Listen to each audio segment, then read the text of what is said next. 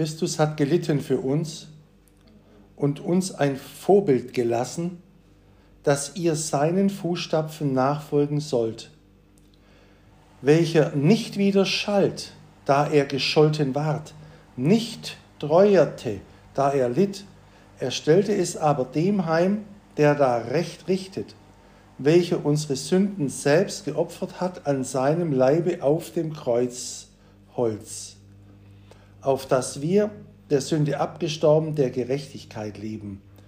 1. Petrus 2, Vers 21 bis 24. Der Text. Das Leben Jesu ist, wie wir es immer betrachten, für uns von unaussprechlichem Wert und Verdienst. Er litt für uns in jeder Hinsicht, allerförderst zur Vergebung unserer Sünden, als unser Versöhner, da sein Verdienst mein Verdienst wird durch den Glauben und ich ihn ansehe als das Lamm, das meine Sünden büßet und wegnimmt, mir einen gnädigen Gott und Vater macht durch seinen Gehorsam bis zum Tode. Dann zweitens litt und starb er, um uns Gnade, Geist, Kraft und Leben zu erwerben und zu schenken, zur Heiligung und Erneuerung des inneren Menschen. Sein Tod ist eine Lebensquelle, ein Heilbrunnen, wodurch alle, die davon trinken, gesund werden.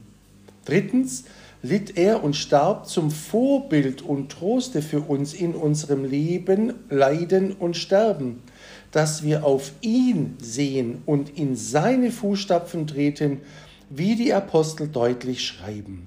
Wer ihn immer nur als Versöhner und nie auch als Vorbild betrachtet, denkt und handelt nicht apostolisch, so wenig als die, welche ihn nur als Beispiel und Tugendbild oder nur als einen Propheten, aber nie als Versöhner vorstellen.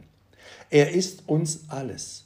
Wir müssen ihn auf keine Weise teilen und zerstückeln, sondern ganz nehmen, wie er sich uns darstellt, wie die Apostel ihn uns verkündigen. Amen.